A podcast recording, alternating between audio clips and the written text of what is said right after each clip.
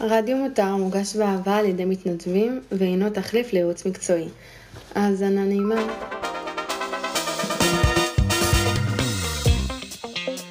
היי, hey, משפחת מותר, מה שלומכם? מה קורה? ברוכים הבאים לעוד פרק של רדיו מותר. Uh, היום אני מביא לכם שאלה, uh, כצפוי, מקהילת האינסטגרם שלנו, משפחת מותר.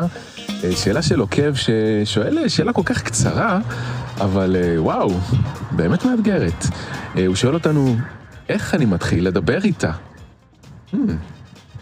נשמע כזה בסיסי, אבל בעצם מאחורי הדבר הבסיסי הזה מסתתרות אה, המון חרדות ומסתתרים המון פחדים וכאן אני חושב שאפשר לתת אה, כמה טיפים שיעזרו לחלק גדול מכם אז זאת התשובה שנתתי באינסטגרם לשאלה הזאת שתהיה לכם האזנה נעימה.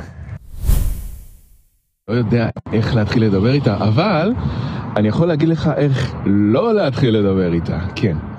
ולא בקטע של לא לדבר איתה, באיזה דרכים לא כדאי לבחור כדי להתחיל לדבר איתה. קודם כל, הדבר הכי הכי הכי בסיסי שאפשר לעשות בשבילך, שיעשה לך טוב לדבר הזה, אל תתכנן.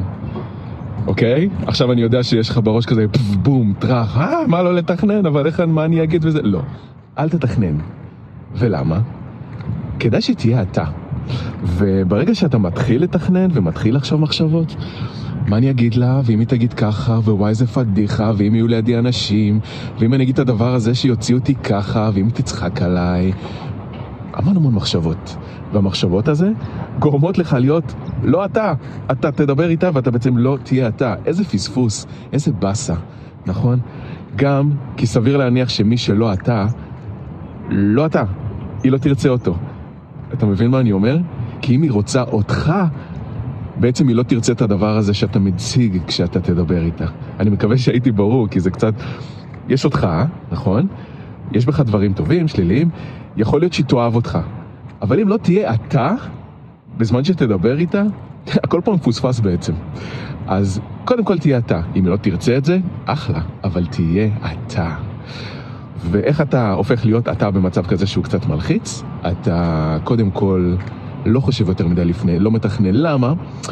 כי כמה שלא תתכנן במציאות, פנים מול פנים ברגע האמת, או בכתב, או בטלפון, לא משנה איפה זה יהיה, אתה לא תצליח לממש את מה שתכננת, אתה לא תצליח להגיד את זה. הכל יתבלגן לך, ואז יהיה פער עצום בין מה שתכננת למה שאתה רוצה בעצם להגיד, וזה ילחיץ אותך מאוד. הפער הגדול הזה גורם לנו להיראות מטומטמים, בסדר? הפער הזה מלחיץ. וגורם לנו להילחץ פשוט ולהיות מטומטמים והכל הולך לפח. תהיה אתה, תגיד לה מה שבא לך באותו הרגע, ותחיה את ההווה, תחיה את העכשיו, תחיה את השנייה הזאתי. תגיד משהו. היא עשתה פרצוף קצת מוזר, אוקיי, משפט הבא, תשכח את מה שקרה. תחיה שוב את ההווה, תחיה את השנייה הזאתי, תגיד לה עוד משהו. תהיה אתה. תוסיף חוש הומור, תוסיף מה שמתאים לך, לאופי שלך. פשוט תהיה אתה. אם היא תאהב את זה, זה מדהים, ואם לא תאהב את זה, אם היא לא תאהב את זה, אז אתה מבין שאוקיי, בסדר. זה לא זה. אבל עשית את הכי טוב שלך והיית אתה ולא יצאת אידיוט כי, כי לא יצרת פער כזה בין הציפיות שלך מעצמך למציאות. אתה מבין? תהיה אתה.